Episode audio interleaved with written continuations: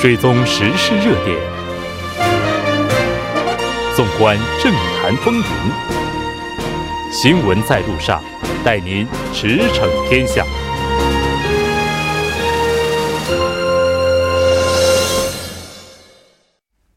了解最新热点焦点，锁定调频一零点三，新闻在路上。半点过后马上回来。您的参与，我们的动力。参与我们的节目，您可以通过手机短信的方式发送短信至井号幺零幺三，每条短信收取五十韩元的通信费用。您也可以登录我们的官网 tbs 点首尔点 kr 收听更多回放。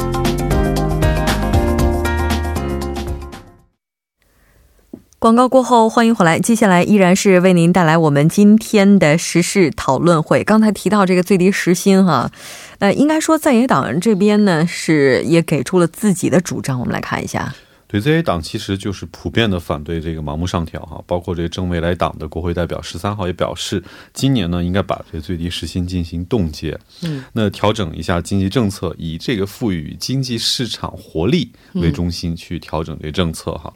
那其实最低时薪这个东西，我觉得真的是一个备受争议的东西，但是你也说吧，我说它也是一个不可或缺的东西，因为其实你要看一下一些发达国家，包括欧美。包括日本在内，他们也都有实行这最低时薪的这个制度，只不过是最低时薪怎么来确定，这可能是需要政府根据当地的情况做一个很切实的调整哈。所以我看在野党也有主张，就是说明年的时候，希望能够把这个中小企业或者个体户的代表呢，也都纳入到这个最低时薪决定的体系当中来，也充分的反映他们的意见。嗯嗯。还有一点补充呢，就是我觉得，就像每年哈，你要不涨工资的话，那物价一直涨，等于你的工资就是不是原地踏步，就是退步了啊，对，缩水了。对，所以呢，所以不上调最低时薪，就是冻结的这个呃理念，当然是符合企业人的这个主张的哈。你做企业的肯定是希望自己的人力成本变得越低越好，但是呢，肯定我觉得还是县政府来讲的话，它还是不能采取冻结的方式，它可能还是会减少这种上调的比率。因为之前两年确实上调的幅度太大，然后导致了一些这种适应不能，就是说，啊，对，就是说这个上调到一万，其实没有任何的根据哈，就是嗯，所以呢，而且尤其是要在三年之内要上调到一万，所以呢，这个可能给劳动界其实是一个很大的这种激励哈，但是劳动界其实在今年也会反抗，他也不可能去接受冻结这个这个条件，所以呢，在这两方权衡之后呢，我估计会小幅上调。啊，可能就是会跑跑赢物价，可能就是这种情形式吧，我估计。其实最低时薪本来的意思就是说，不要让你的这个收入低于这个物价的涨幅，本来是这么一层含义。但我看可能文政府有点寄期望于通过最低时薪提高收入，所以这可能是中间会出现一些摩擦。是这个，我就突然想起来之前在中国的时候听过的一个段子，叫怎么样能让自己的钱包瞬间鼓起来，换成零钱，就是说这个。这个可能它并没有特别大的实质性的意义，当然我们也知道这个它的期望是好的哈，嗯，但是目前带来这个副作用以及后遗症一直是在影响着韩国的市场。那当然，缩小劳动市场的不公平，执政党这边红代表也是提出了一个一揽子的政策，就这些政策，就它的可行性到底有多大呢？对，说到这个劳动市场的不公平，哈，他指出呢，目前韩国的劳动市场分了两个阵营，一个是以这个大企业和正式员工为主的第一阵营。嗯，那另一个呢，是以中小企业和非正式的合同制员工为主的第二阵营。嗯，那这两个阵营之间有一道不可逾越的鸿沟，所以他呢是希望能够通过社会大妥协来同时提高这两个阵营之间的这个满意度哈。嗯嗯。那为了解决这些不平等和两极化问题，他提出要做一个包容国家论。嗯。那这些政策也包括了一些，比如说这个促进这个科技研发、促进经济活力这种政策。嗯。我觉得其实他找。问题的症结找得很对，嗯，但是处理问题的方法呢？我觉得可能，哦，也跟韩国的体制有关的，因为韩国其实现在这个大企业确实是一家独大的状况太严重了，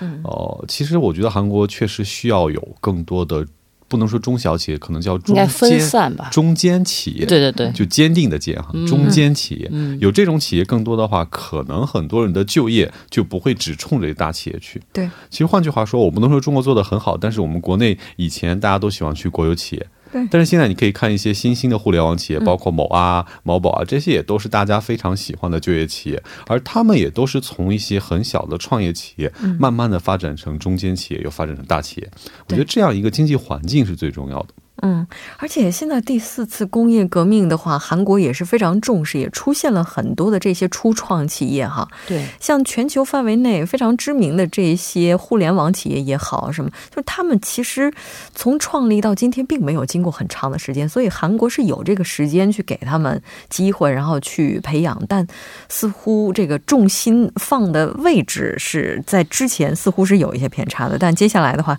会怎么走，我们还是要画一问号的。那不管怎么样，就是说政府现在呢也是意识到呢，应该要在创造新增长动力方面去呃更多的着力。那这个方面呢有什么计划呢？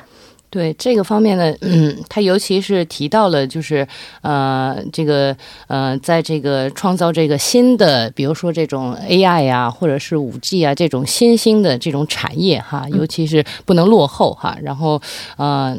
在 这个创造这个新增长动力的时候，可能是呃会鼓励一些这种初创企业，然后呢啊、还有这个我们之前也讨论过的这个光州型的这种这个工作岗位哈。当然，这种工作岗位呢，其实是要结合这个地方政府，而且地方政府要出很多的预算，所以呢，这种其实也是要花财政预算的哈。然后，嗯、大企业的这个呃这个这个工会哈，就是现在三到五年的这个工资要限制涨停，就是不要在这个呃每年一涨哈，这个也是呃刺激呃就是平衡这个整个这个经济增长的这么一个呃政策哈。然后呢，但是这个呃文政府现在整个对于经济方面的政策呢，我们说还是呃在这个刚才呃说到的哈，就是这个缩小劳动市场不公平这方面呢，也有一些这种呃这种社会福利的政策，好像也是需要注意的哈。就是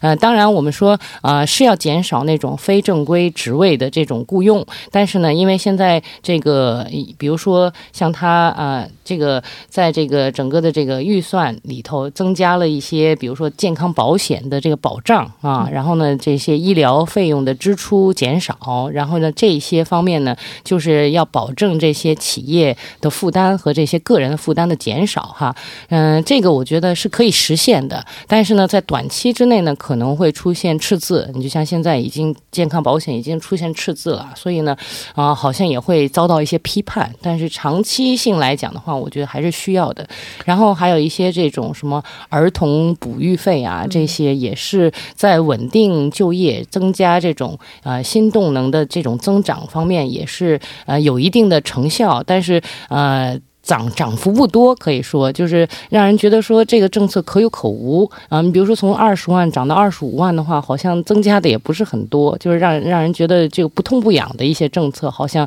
嗯、是现在批判的主要的焦点。嗯对我其实看到，刚我们在谈的一个问题，主要还是要创造一个新的增长动力出来。其实韩国政府在这方面也不是没有什么政策哈，我看他也提出了一个叫做制造业的复兴战略，这就是要把它的制造业的这个竞争力进行进一步的提高，特别是在一些新兴的领域，它要加大投入。甚至我看到这个他们的院内代表，就是国会代表。呃，议员也在演演讲当中提到了中国的例子哈，说要把中国的这个创新，每年中国要投多少钱在这个创新上，然后是韩国的多少倍，所以韩国呢是不是也要在这方面增加投入？我觉得这些确实也都是需要的。嗯，你像之前的话，这个文总统呢有一些预算案哈，我们在节目当中也提到过，就是说，哎，他在这个促进就业呀，或者说在这个增加就业岗位等等这方面投入的这个追加预算的额度不算小。自由韩国党的院内代表罗清月呢也说，文政府每年多征二十五万亿韩元的税金，但是投入到了很多浪费性的项目当中。就这个，我们又可以怎么看呢？呃，可能大家对于浪费的定义可能不太一不太一样哈，可能罗罗议员他对浪费的定义和我们对浪费定义，或者和其他的对这个定义不太一样，但是可能是，呃，确实是韩国政府在这个新增的税收当中，把预算呢更多的分配到了几个领域。我们可以看到，其中的领域就是对于青年失业的补助，另一个领域呢，可能就是对于这个民众，我们刚刚一直在提，除了所得之外，减少你的一些其他负担，包括养育孩子的这个负担，包括教育的负担，也包括这些生计费用的负担，这里边投的比较多。在一块呢，韩国政府在这个研发。产业发展、产业升级上投入也确实很大，这几块可能是呃，确实投的很多。至于罗议员这么讲，我觉得跟刚刚的这个就是政府的一个就是政策也是有关的哈，就是说政府去年这个给这个失业补助是大约我们记错的话九九万亿韩币，但今年准备涨到二十六万亿韩币。其实这里边就把罗议员说的那二十几万亿韩币的税收拿出来了。也就是说，在这块补助上，有的人可能觉得并不是很必要。嗯。就是这个所谓的政府预算哈，它不仅仅要维持现有的整个政府体制运营，那还包括这个去保障一些。这个就是急需帮助的，或者说急需扶持的这样的人群，那可能从长远来讲呢，他也需要对未来进行一个更大的投资。那罗议员给出来的这个，是我们我们很难去评价他哈，因为在每个人的不同的这个观点当中，都会有自己的看法。但是他他说的这个数字，我还特别去查了，因为在这个八号这个企划财政部发表的去年的国税收入里头，等于就是去年其实呃比他预算哈就是。是呃征收的这个税收要多收了这个啊二十五万亿韩元，然后在哪边多收了呢？其实首先是去年这个半导体的这个啊这个比较好的这个销售哈，然后得到的这个企业法人税，然后呃多了七兆呃七七点七点九万亿韩韩元，然后还有这个呃这个制定房地产政策哈，然后这转让所得税，然后也多收了这个七点七万亿韩元，然后再。加上一些这个啊，这种呃，这雇佣所得税，然后也多收了两点三万亿韩元，然后再加上一些这个证券的交易税两点二亿韩元，所以呢，这些税收呢多收了，其实应该用到正正，就是他认为应该用在企业的这种复兴啊，新的产业的复兴上。但是呢，就是自由韩国党批判的，就是现在文政府是把这些钱用在了地方这个财政均衡，用在了这些福利上，然后。用在青年失业的补偿金上，然后这些呃，这这些等于是在乱撒钱啊。然后呢，他觉得这些是没有必要的啊，所以就是刀刃上。对这两个党的这个主张，其实是一个是市场主主主导型，一个是这个社会福利型，这个是完全不一样的。就是现在在野党就认为，现在执政党过度的把预算用在了公平上，对，反而是没有去重视效率。效率其实又回到了公平和效率的讨论上来了哈。我们来稍事休息，关注一下这一时段的路况、交通以及气象信息。那之后马上回来。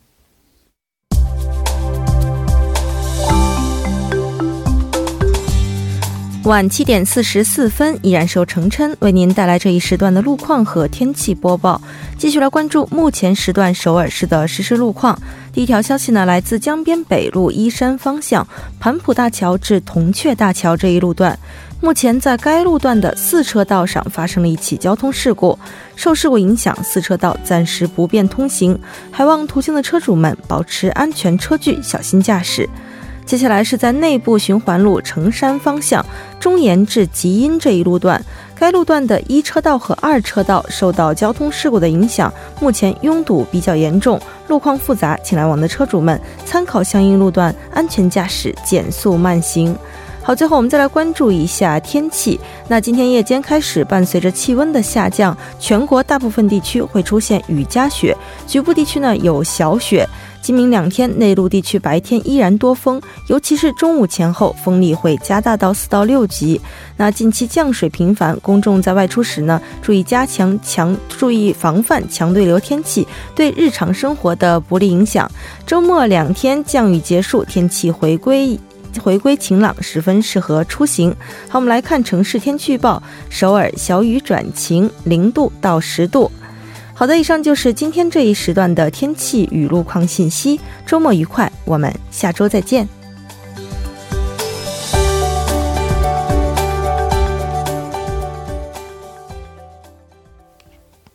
马上为您带来我们今天时事讨论会的最后一个小节，依然是和来自首尔科学综合研究生院工商管理 MBA 专业的主任教授黄飞，以及来自中央日报社的王哲一起来讨论。那临时国会上朝野各党针对县政府经济政策的攻防。那刚刚咱们也提到了，说这个文政府在预算这边是饱受野党的批判哈。那这个就这个问题，刚刚在休息的时间，黄教授说想要稍作补充。啊，是的，就是在这个刚才我们说的这个，就是他对这个经济发展的这个新增长哈这个方面呢，其实刚才我们没有说到的一个问题，就是刚才王哲也提到了这个中国的例子哈，因为中国现在大搞这种这个产业转型，所以在 R N D 的投资呢，其实是韩国的五倍之多，所以呢，这次也是特别的由这个执政党提出来，然后就觉得说中国这个方面搞得特别好，尤其是在五 G。宇宙航天，还有生生物制药，还有这个量子通信这方面，其实现在中国已经跟跟美国可以说是可以抗衡的了哈。所以在这个方面来讲的话，其实韩国需要真的是需要警戒了，就是呃，尤其是呃最近哈还有很多这个内需不振和这个外面的这个整个世界经济的这个放缓哈，都有导致这个 OECD 对韩国整个经济的这个评价都下行了哈。现在据预。预测就是觉得今年二零一九年这个韩国经济，呃，增长率哈 GDP 只能增长百分之二点一，这是非常低了哈。就是一般来讲的话，我们说世界经济整个哈今年的预测都是百分之三，那也就是说今年其实韩国应该是达不到平均线哈，这个是拉了后腿了。所以这个韩国在未来来讲的话，它其实现在主要呃，因为它还是一个制造大国，所以呢，它还是主要放放在这个把这个集中注意力放在这个制。智能工厂上，我们看到，就是尤其是在人工智能、半导体这些核心技术之中呢，它其实希望投入更多的钱，比如说一万亿、两万亿投入到这些呃中间材、这些附加产品，因为它跟中国的贸易、跟美国的贸易都是中间零部件的这种交易，所以呢，这方面它来进行啊这个这个加工和升级哈。然后呢，从这个智能工厂现在是四千个，然后预计到二零二二年呢，它的这个文政府的攻略是达到。到三万个，当然这也是一个比较美好的目标哈，就跟他提高最最高时薪一样哈。这个到是二零二零二二年的话，能不能提高到这个这个程度，我们也是拭目以待。是的。但是我们也看到，文政府他也是在积极的去拓展自己和海外其他国家的合作，包括新北方政策，还有新南方政策。嗯，现在文总统还在柬埔寨访问当中哈。柬埔寨这个国家，我们之前在节目当中也进行过连线，就是说这个国家现在经济增长率是始终保持在百分之七以上，对，非常速度非常快。然后我们也看到韩国这边宣布是将向柬埔寨提供七亿美元的援助，用于支持柬埔寨未来五年的经济发展。就说这也是他。南方政策非常重要的一环了，对，所以未来这个百分之二点一，如果这个它和海外的贸易量能够上去的话，这个数字还是能够往上窜一窜哈。那当然，目前国内的情况看来似乎并不那么的乐观哈。包括我们今天在节目当中也提到的，我们在财经观察的时候就提到了国民年金哈，现在开始出席股东大会行使投票权了。那国民年金的运营情况也是在野党批判的非常重要的一个内容之一，就是说在这方面。对，我们看到罗议员其实在他的演讲当中也不断的在抨击这个问题啊，说这个国民年金本来就已经快要告急，就已经快要漏到底了，然后结果到了你们这个政府一执政，又提前枯竭的时间又提前了好几年，然后让这个现在的年轻人，特别是三四十岁这帮人情何以堪哈。他提到的确实是国民年金的一个大问题，嗯，而且其实这个问题，我觉得也不仅韩国面临了，其他国家的这些退休金的东西也都在面临这个问题。中国应该也是面临着社保的问题。所以这个东西吧，其实我觉得整体来说还是跟这个经济大环境有关系。嗯，你说韩国这个经济整体的发展它起不来的话，国民年金它其实是盈利的模式，很多时候也是投资了一些企业，就把咱们的这个交上去的这些保险金拿来做一些投资，从而从这个投资收益当中来不断的给自己的这个增值嘛。那如果经济情况好的话，你这投资收益肯定很大。嗯，那所以这个国民年金肯定也好。那如果经济情况不好，这其实就不用说了。嗯，所以说，呃，野党一直在批判这个东西。我觉得这个问题啊，归根结底还是经济什么时候能搞上来，我觉得这才有解。要不然的话，即使在野党现在重新执政的话，也不一定见得有多好转。这国民年金如果真的这池子枯竭的话，然后并且没有办法去实现一个自我恢复过程的话，那应该说这个国家预算也是首当其冲的，可能要去填补这个洞。那这肯定也会给国家经济带来非常大的一个负担哈。那所以也就意味着韩国现在经济面临着问题，这大家都知道，它肯定是有问题的。那这个问题到底又是什么呢？是这个，刚才我们休息的时候也聊过哈，就是现在文政府的最大的被批判的问题就是太理想化了，就是嗯，建立了一个非常好的这个共产共和的一个国家哈，好像不符合韩国这个民主主义的这种这种基调哈。但是这个是自由韩国党它的主要的批判的原因，因为呃，怎么说呢，就是还是刚才那个，就是你是到到底是保证公平，就是现在所有的人都过好日子，还是要保证效。效率，但是事实上呢，现在外界的环境，不管是内部的环境还是外界的环境，都那么糟糕的时候，其实现在要做的事情是振奋人心，让每个人都动起来哈，要要去创造新的价值，不管是个人还是企业。然后你现在是靠这个政府的政策，然后去大量的通过预算，然后去补这个口子，我觉得这个嗯不是长久之计。然后呢，在呃韩国发展这种新兴产业的时候，尤其是韩国和中国比较的。话我们说，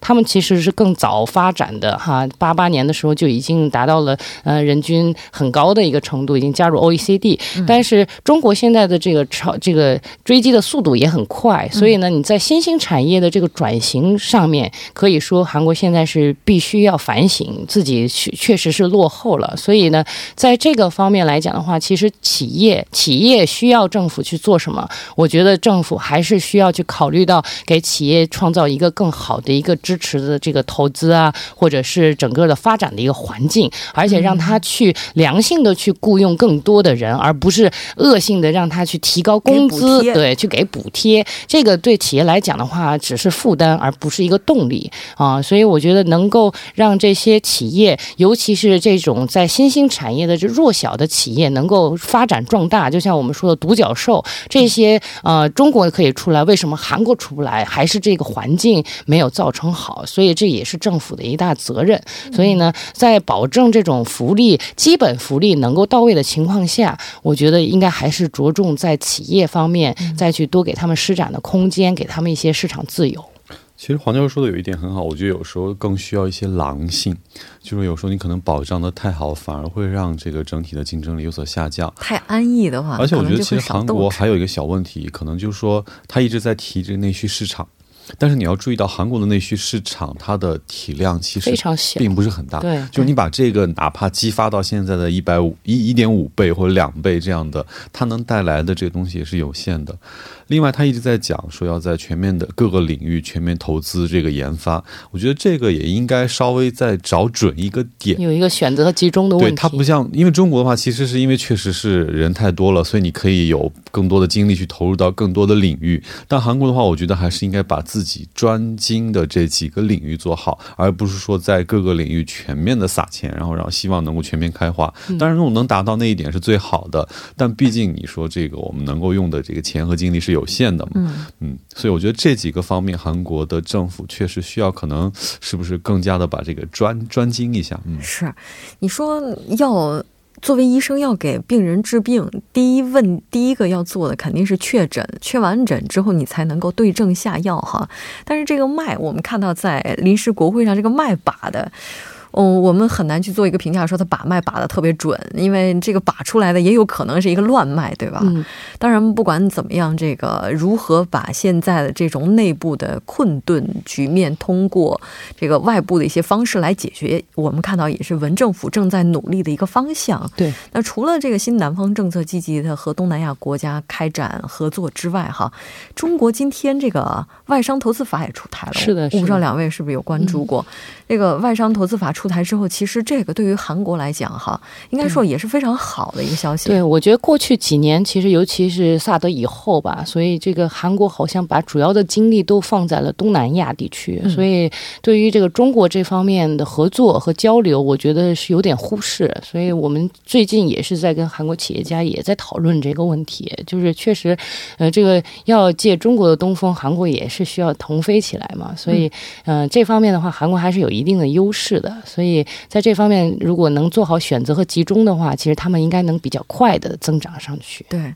而且这次的话，开放的领域，我们在和安教授安玉花教授，来自成均馆大学中国大学院的安玉花教授进行沟通的时候，也提到了金融领域啊、服务业啊等等，对，都在开放的范畴。这也是韩国比较擅长的领域啊。对，啊，现在的话，很多西方的国家都已经虎视眈眈了哈，然后准备这个一声令下之后，马上就要冲过去抢执照了。现在韩国这边的动作呢，似乎还是比较慢一些的。嗯，那当然，我们也希望这个接下来的话，中国和韩国两国之间的这个合作也能够这个再次重新的，就是回复回到之前的这个局面。这样的话，对于两国来讲，都是能够提振经济的一种方式。因为毕竟中国现在也面临着一个软着陆的问题。再次感谢两位嘉宾做客我们今天的节目，那我们下周再见。谢谢大家。啊，大家晚安。那到这里呢，我们这周的节目就是这些了。栏目监制韩道润，责任编辑金勇、董爱莹，感谢您的收听。我们下周同一时间依然陪您在路上。我是木真。